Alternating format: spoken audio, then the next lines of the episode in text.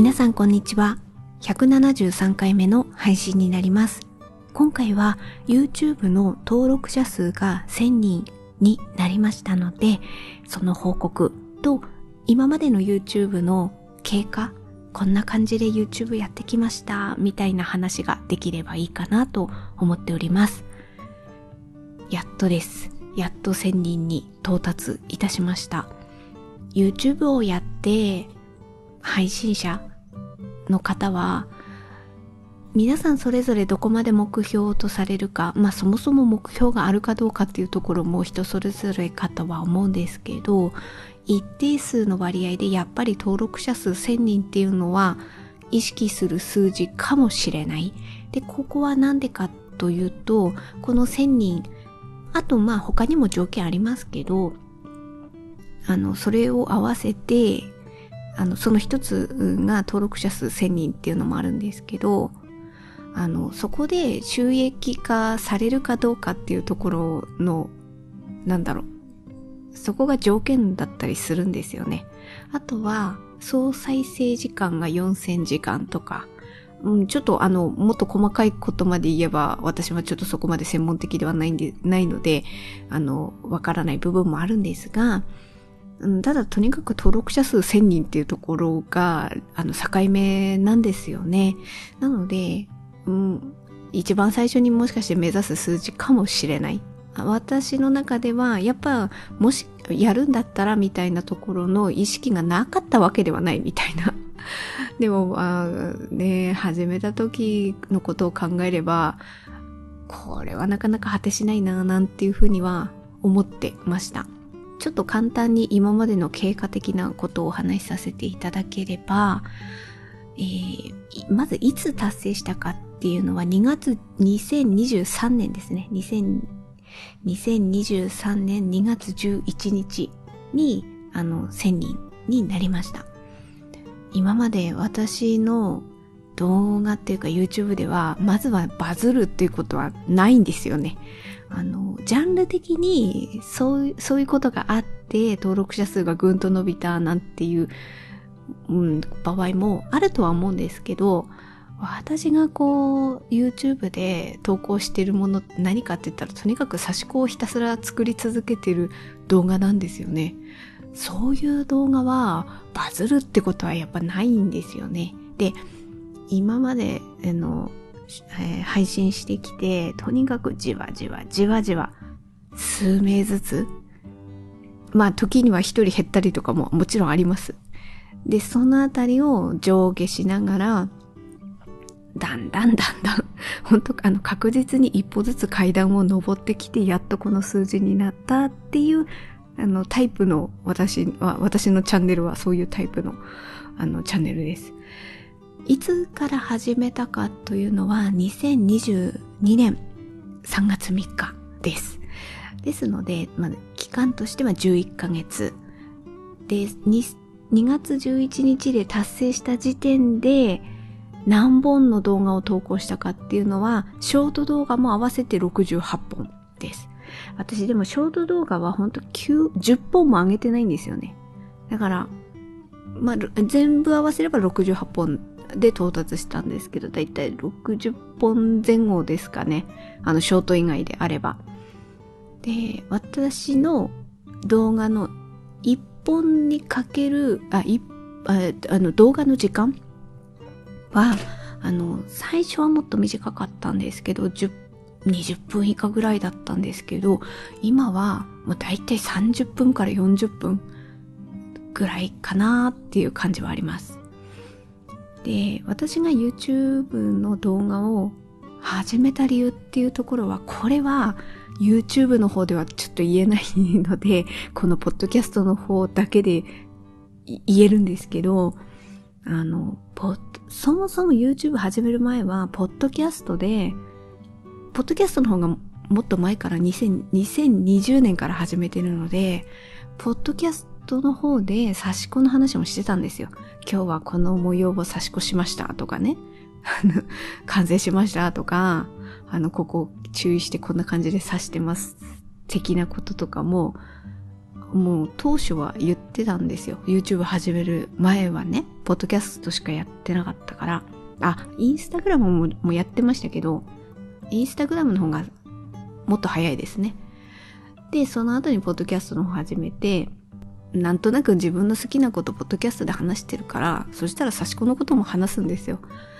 でも差し子のことって他のことと違うのはやっぱり映像を見ながらじゃないとなかなか伝えがたい。だって朝の葉模様がって言って、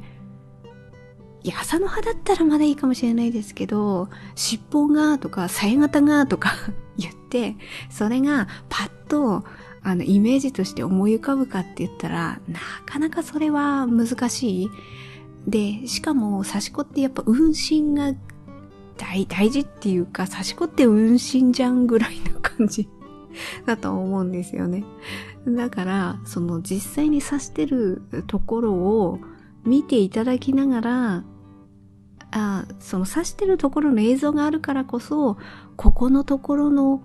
ここの部分ではこんな風に気をつけて刺してますとか言えるんですよね。で、それを声だけ言うって、なかなかちょっと限界が、あ、もう限界があるなってもあ、これは声だけじゃ無理だってある時点で痛感して、だから YouTube、あ、えっ、ー、と、差し子に関しては YouTube でっていう風にこう住み分けをしたんですよ。それがきっかけなんですけど、でも YouTube ではこのことは言えなくって なんてかっていうと、YouTube の方で私、とにかく YouTube では基本は差し子の話しかしないんですよ、ほぼ。で、プラスアルファ自己紹介的なことあの、この差し越してる人誰やねんってことになるから、あの、そのことを伝える上で自己紹介の動画を投稿しました。で、その中で、あの、好きなのは、あの、ポッドキャストを聞くのが好きだみたいな話まではしてるんですよ。でも自分がポッドキャストやってますっていうことは、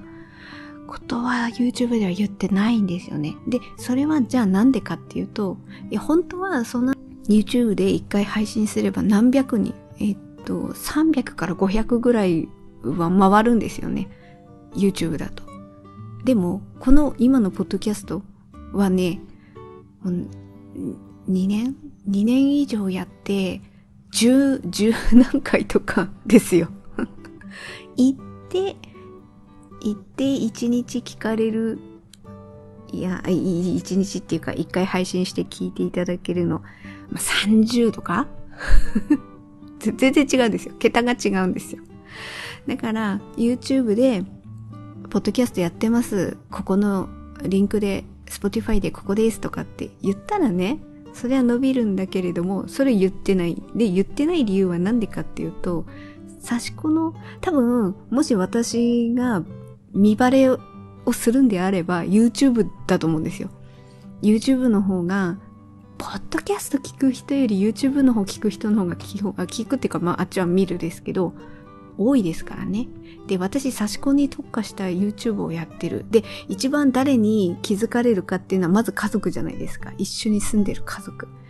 で、あとはね、親なんですよ。私の親。で、あの、後でまたこれ言いますけど、私の、あの、YouTube を聞いてくださるボリューム層は、一番多いのは私の母親世代なんですよ。だから60代。7、70代、うん、多分、70代ってわかんないんですよね。なんでかっていうと、65歳以上ってしか、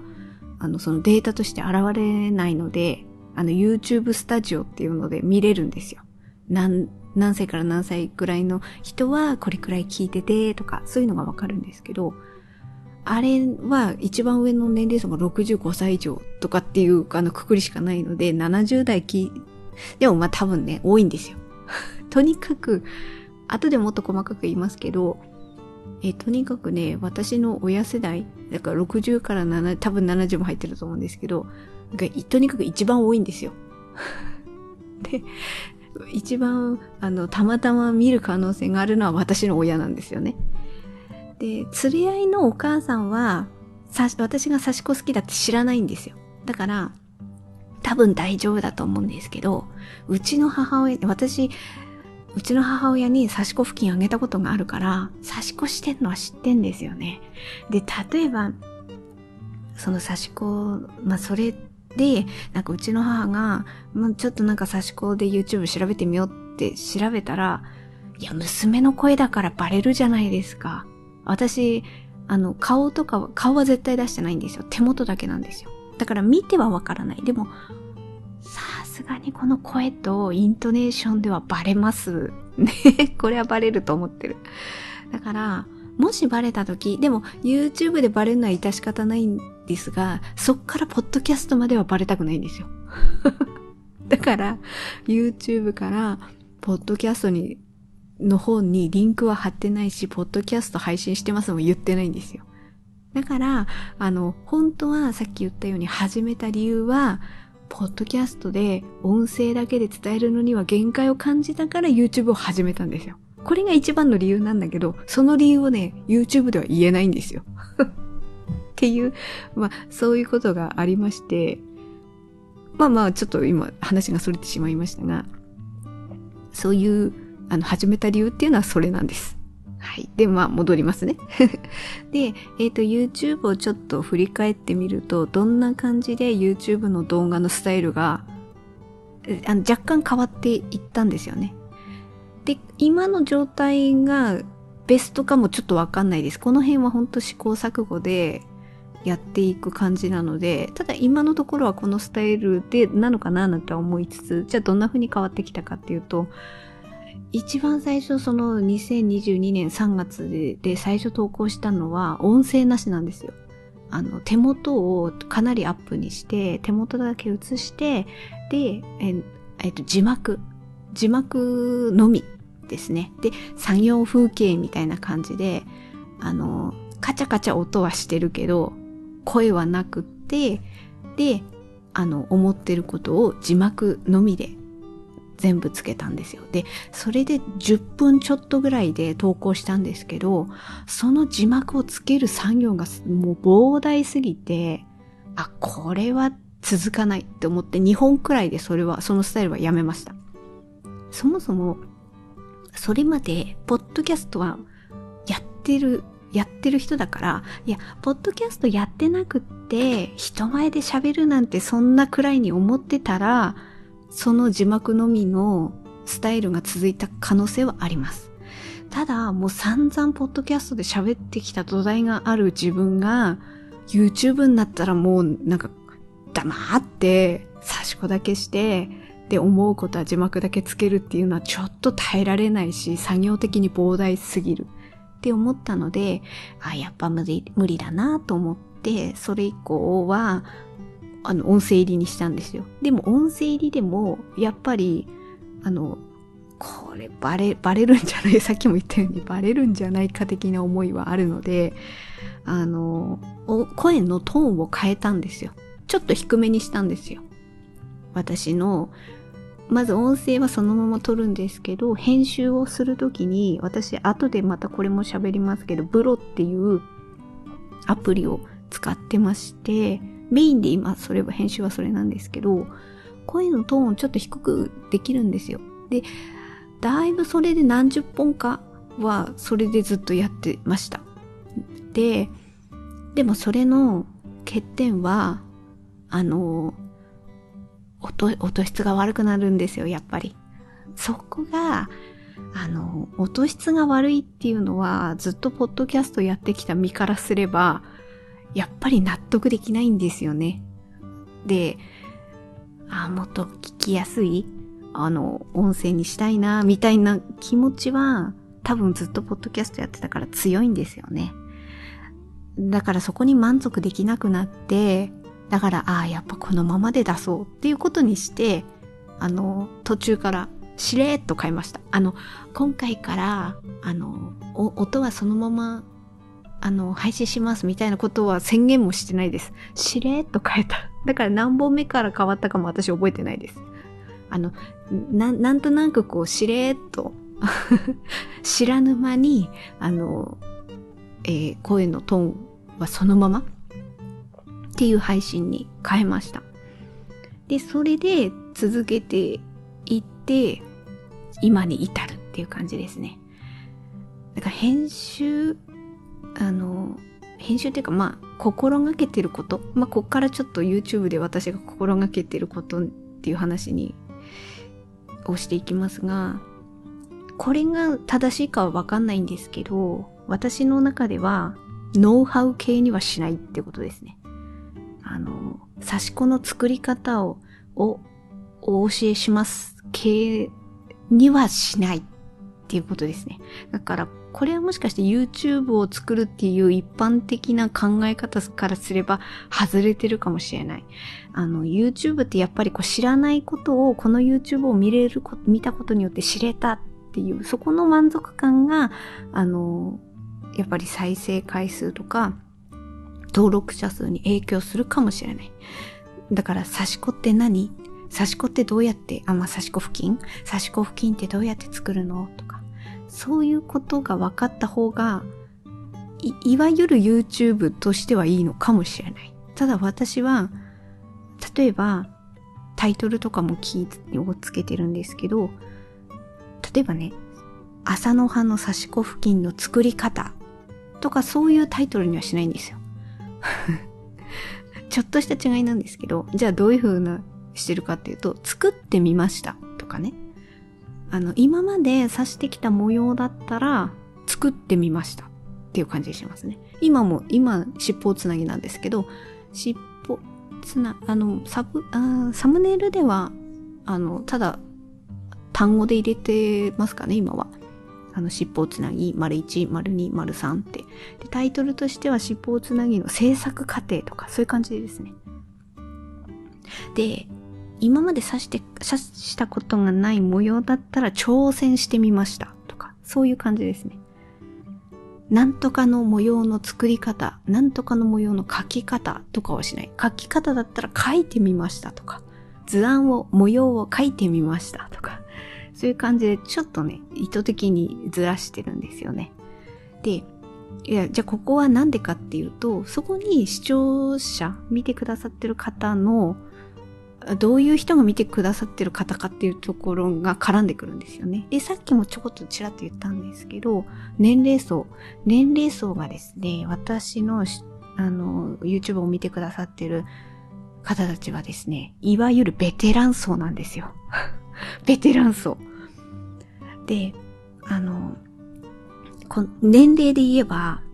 年齢って何歳から何歳までが何パーセント見てるっていうのは出るんですよ。で、えっ、ー、と、例えば、10, 10代、20代は、1、2%。でも10代、20代で言えば 0. 何パーセントなんですよ。で、これがどっから上がるかっていうと45歳以上からぐっと上がるんですよ。で、45歳から55歳くらいが多分、2、3割。で、それ以上ですね。55から65が3割くらい。で、65歳以上が3割くらいだ。だから、9割。9割、えっ、ー、と、パーセンテージで言えば、パーセンテージで言えば45歳以上の人が98%なんですよ。だから、私今、40代前半なんですよ、年齢が。だから私の年代以下の人が見てるのは、1、2%なんですよ。明らかに、明らかに年齢層が違うっていうか、私より年上の方がほぼ見てるっていうことなんですよね、単純に言えば。で、それで差し子じゃないですか、メインがね。で、その、じゃあね、98%の人がみんな差し子やってきた人かって言ったらそうではないとは思うんですよね。あの、傾向としては確かに差し子を知っやってきた人は年齢層はそうなんだろうなとは思うんですけど、じゃあその見てる人たちがみんな差し子をずっとやってきた人かって言ったらそうではない。あの、例えば50代とか60代になって、まあ、もともと差し子は知ってたけれども、あ、やってみようかな、みたいな。あの、本とかも、やっぱり定期的に新しい本は出版されてますし、あと、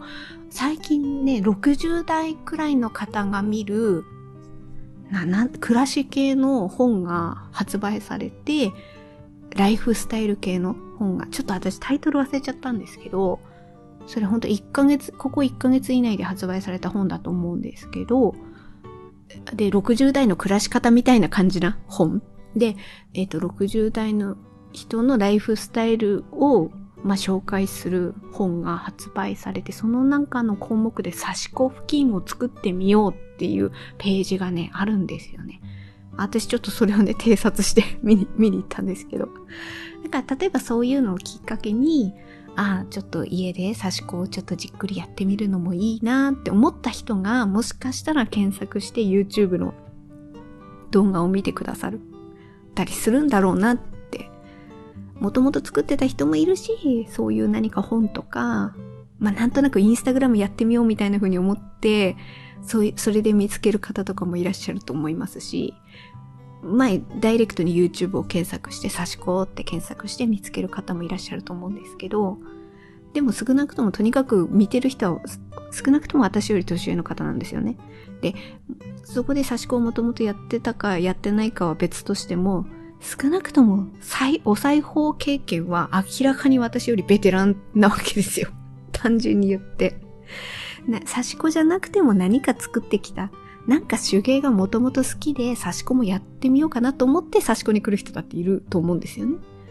そう思った時に、私って基礎がないんですよ。もともと、あの、ミシンでこういう小物作りをしてましたとかね。あと刺繍をやってきましたとか。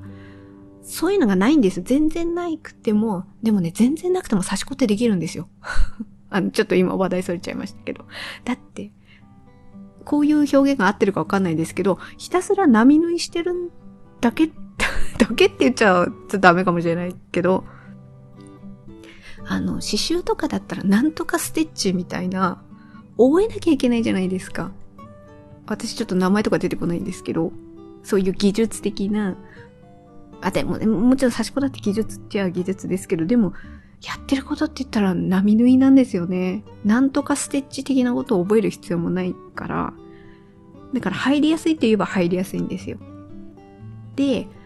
あの、もともとそういうなんかお裁縫経験が豊富な人がね、見てる可能性があるわけですよ。で、そういう人に向けて、なんか刺し子ってこういうものですって、これ言えないわって私思って、だか私が心がけていることは、とにかく刺し子に誠実に向き合うこと。これですね。なんかやり方をお伝えしますってことじゃなくって、私は刺し子がすごく好きで、ただただひたすら刺し子を刺し続けてるんですっていうこと。でも、それなんですよ。私がやりたいのはそれなんですよ。で、それを動画にして、で、こうやって刺してきてる中で徐々に自分はこんな風に刺し方を変えてきましたとかね。そういう自分なりのここを気をつけたいっていうこだわりとかポイント、それは話します。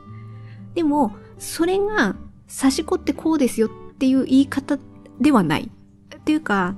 私、刺し子って方言的なことにも似てるような気がするんですよね。方言ってその土地土地にありますよね。私も方言出ます。イントネーションもあるし、あの、ポッドキャストでも、これも YouTube でもそうなんですけど、なるべく語尾、語尾は標準的にしようと思ってるんですよ。これ語尾にやっぱり特徴って出るので、私だったらね、私の方言だったら語尾は、あの、誇張して言えばなんとかだべーとか、なんとかだっちゃーとかなんですよ。でも、それはしない。あの、なんとかです。なんとか、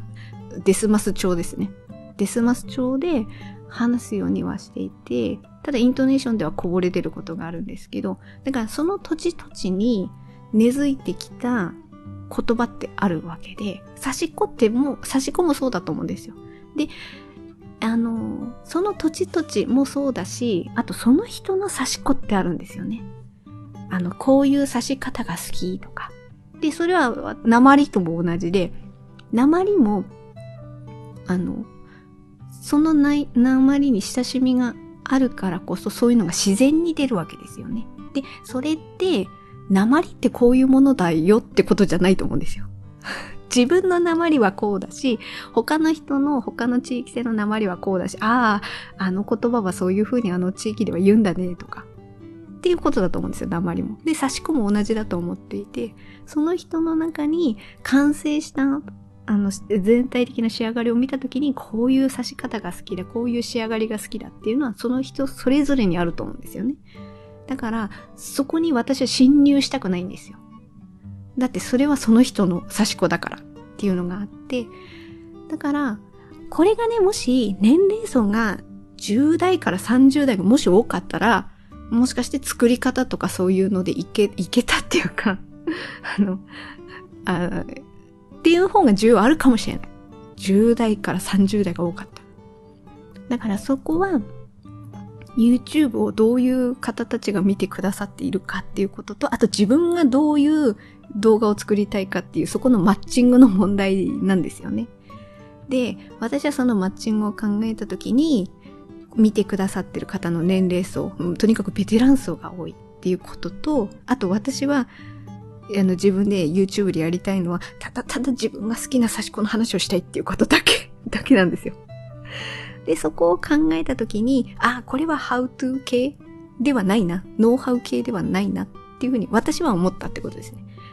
だからノウハウ系がダメとか言いたいわけでもないです。だからそこにどうマッチングするか。で、そこでマッチングすることで居心地のいい空間が私は作れるような気がするんですよね。だから今の YouTube のスタイルとして、あの、この模様を作ってみましたとか、この模様に挑戦してみました。刺してみたらこんな感じでしたっていう感想を言う。自分なりに思ったことを言うっていう感じですかね。なんかそこをすごく心がけています。で、ここからは、あの YouTube の動画を、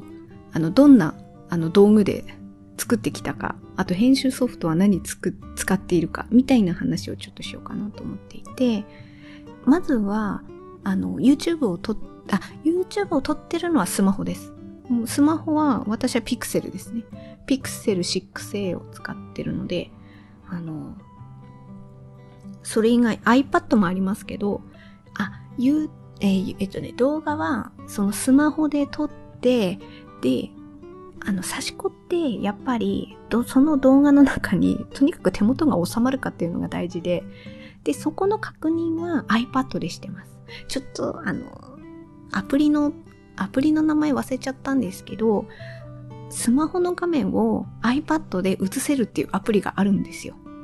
だから、あの、スマホで撮りつつ、撮った動画をリアルタイムで iPad で確認しながら、私は YouTube を撮っていて、でも結局差し越し集中しちゃうと自分の手元見ちゃうので、どうしてもこの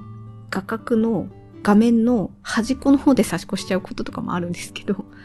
でも、あの、ざっくり、あの、ポイントポイントでは iPad を見ながら動画を確認しながら、あの、付近がちょっと真ん中あたりに入ってるかなっていうのは時折確認しつつ、あの、差し子をしてます。で、えっ、と、マイク。マイクはアバメディアさんのマイクを使ってます。で、このマイクに関しては、ポッドキャストの165回目の配信で、私、ビデオポッドキャストをあの配信してます。で、そこに、えっ、と、動画っていうか写真ですね。あの、マイクの写真は載せているので、そっちを見ていただくと、今まで私が使ってたマイクと、あと音質音、音質音質の比較みたいなこともしているので、そっちを見ていただくと、あの写真もあの出てくるので、あ、写真が出てくるっていうのは、Spotify で聞いた場合限定ですね。で、Spotify で聞いていただくと、映像も見れますので、そっちで、あの、アバメディアさんのマイクも、あの、実際音を撮ってますし、写真も載せております。そっちで見ていただくとわかりやすいと思います。で、スマホスタンドは私 3coins のスマホスタンドを使ってます。ただ、3coins って製品のなんか流れがあの変わったりとかするので、今もこの製品が売ってるかはちょっとわかんないんですけど、あの自撮り棒にもなるタイプのものです。あの、伸ばせて、で、三脚にもなって、立てられて高さが調整もできて、で、あの、自撮りにもなるっていうタイプのものを使っていて、あの、私って手元しか映さないので、テーブルの上に置いて、左上から斜め下に映すような感じにしてます。で、あとは本当に真下直角に真下で映す場合のスマホスタンドもあるんですけど、それはほとんど今使ってない状態です。で、どうしてかっていうと、私、あの、YouTube を撮る時間っていうのが夜だったり、午前だったり、時間バラバラなんですよね。あの、家族誰も知らないので、家族があの、安心して今一定時間家族いないぞっていう時に、よし、今だと思って撮ってるので、そうすると夜の場合も、あの、日中の場合もあって、で、その時に、例えば夜だと、上から下に撮ると、その画面がスマホで影になるんですよね。で、それがちょっと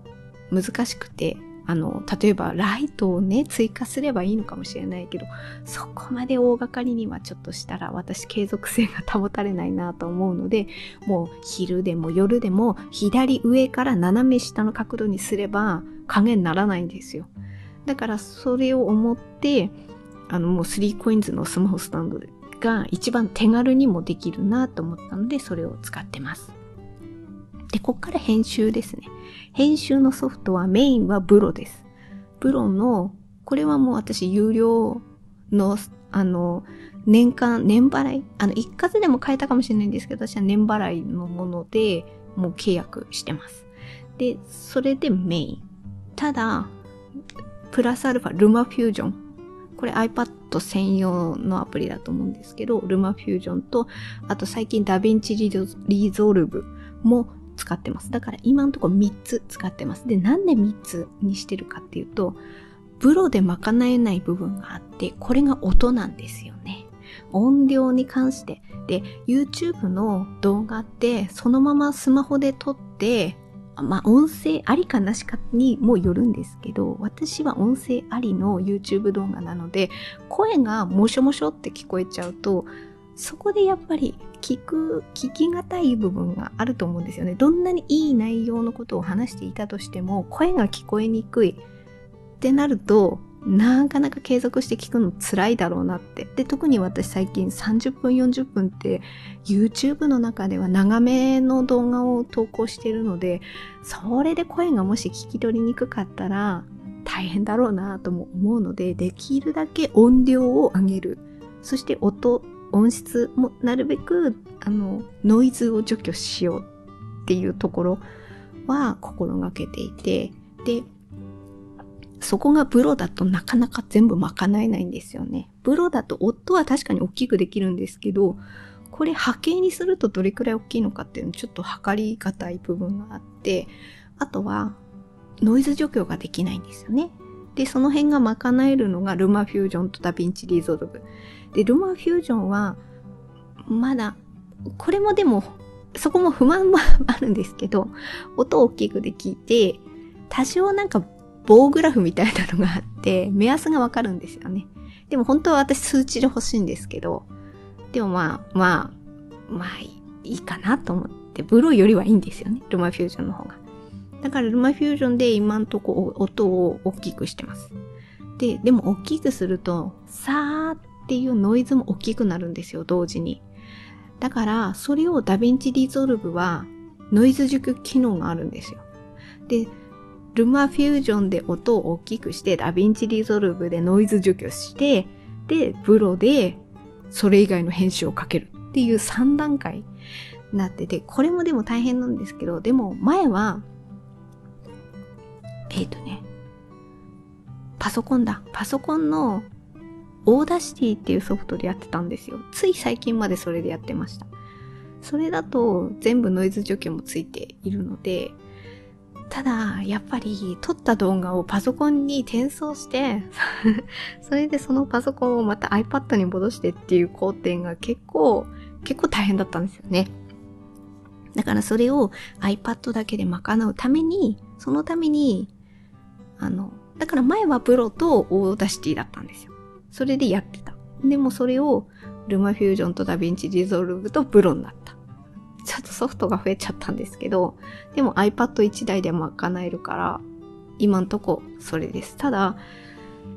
えー、まずね、ルマフュージョンでノイズ除去するんだったら、あのソフト追加しないといけないから2400円かかるんですよね。あ、あ私が今思ってるアプリを使えば。ルマフュージョンがもしね、あの、機能が追加されてノイズ除去機能がもうルマフュージョン自体でついてくれれば助かるんですけど、それはね、どうなのちょっとわかんないですね。今んとこそれができないから。で、 DaVinci Resolve で、だから DaVinci Resolve を覚えて、 DaVinci Resolve で音量を調整してノイズ除去しちゃえば、 LumaFusion いらないかもしれない。ここら辺がもしかしたら、あの、回を重ねていくごとに変わっていくかもしれないです。ルマフュ、例えば LumaFusion、もう VLLO じゃなくて LumaFusion にしちゃえばいいじゃんっていう方法もあるかと思うんですけど、字幕とか、今までブロでやってきても慣れちゃってるんですよね。で、それをルマフュージョンに変えるってすごく大変だなって思って。でも、そういうルマフュージョンで使う方法を覚えた方がバリエーションは広がるんですよね。そこがね、あの、私の能力がなかなか追いついていかない。もし私が、そうだな、10代、20代とかだったらもっとなんかね、フットワークが軽軽いっていうかね、サクサクサクって覚えられたかもしれない。そこがちょっと私は腰が重くてですね。だから、あの、音、音だけそっちの LumaFusion と DaVinci Resolve を使ってるっていう感じですね。このあたりは本当試行錯誤なので、うん、また変わる可能性もありますけど、変わったら変わったでまた、あの、それを、ポッドキャストでちょっと話してみるのもいいかって、あの、定点観測的に、あのこんな風に変わってきましたみたいなの話すのも、それはそれでいいかなと思ってるので、あの、今のところの編集の話をさせていただきました。はい。ということで、今回は YouTube の登録者数が1000人になりましたので、今までの経過的なこと、あとは YouTube で配信で心がけていること、これでも、あの、一般的なこれから YouTube を始,、ま、始めますっていう人には、多分ちょっとタイプが違う、心がけていることの内容だとは思います。結局は、やっぱ差し子ってね、やっぱジャンルっていうかそのテーマが差し子だからこその、そういう理由なんですよね。で、そのあたりは、あの、自分の心地よさと、あと、な、なんだろうな。このあたりも試行錯誤なんですよね。今までこうやってきた。だからずっとこれが合ってる。合ってるかもしれないけど、それがずっと合ってるかもわかんないので、だからそのあたりもこうなんだろうな、適宜、臨機応変に私もちょっとずつ、あの、取り入れられることは取り入れて、で、変えないことは変えない。で、変えないことっていうのは、もう差し子に誠実に向き合うこと、ここだけは変えずにやっていこうかなと。あということで、あの、その心がけていることですね。あとは最後の方はちょっとマイクだったり、編集ソフトこれ使ってますみたいな話を今回は、あの、しました。はい。ということで、本日のポッドキャストは以上となります。最後まで聞いていただいてありがとうございました。程よい一日をお過ごしください。スノーでした。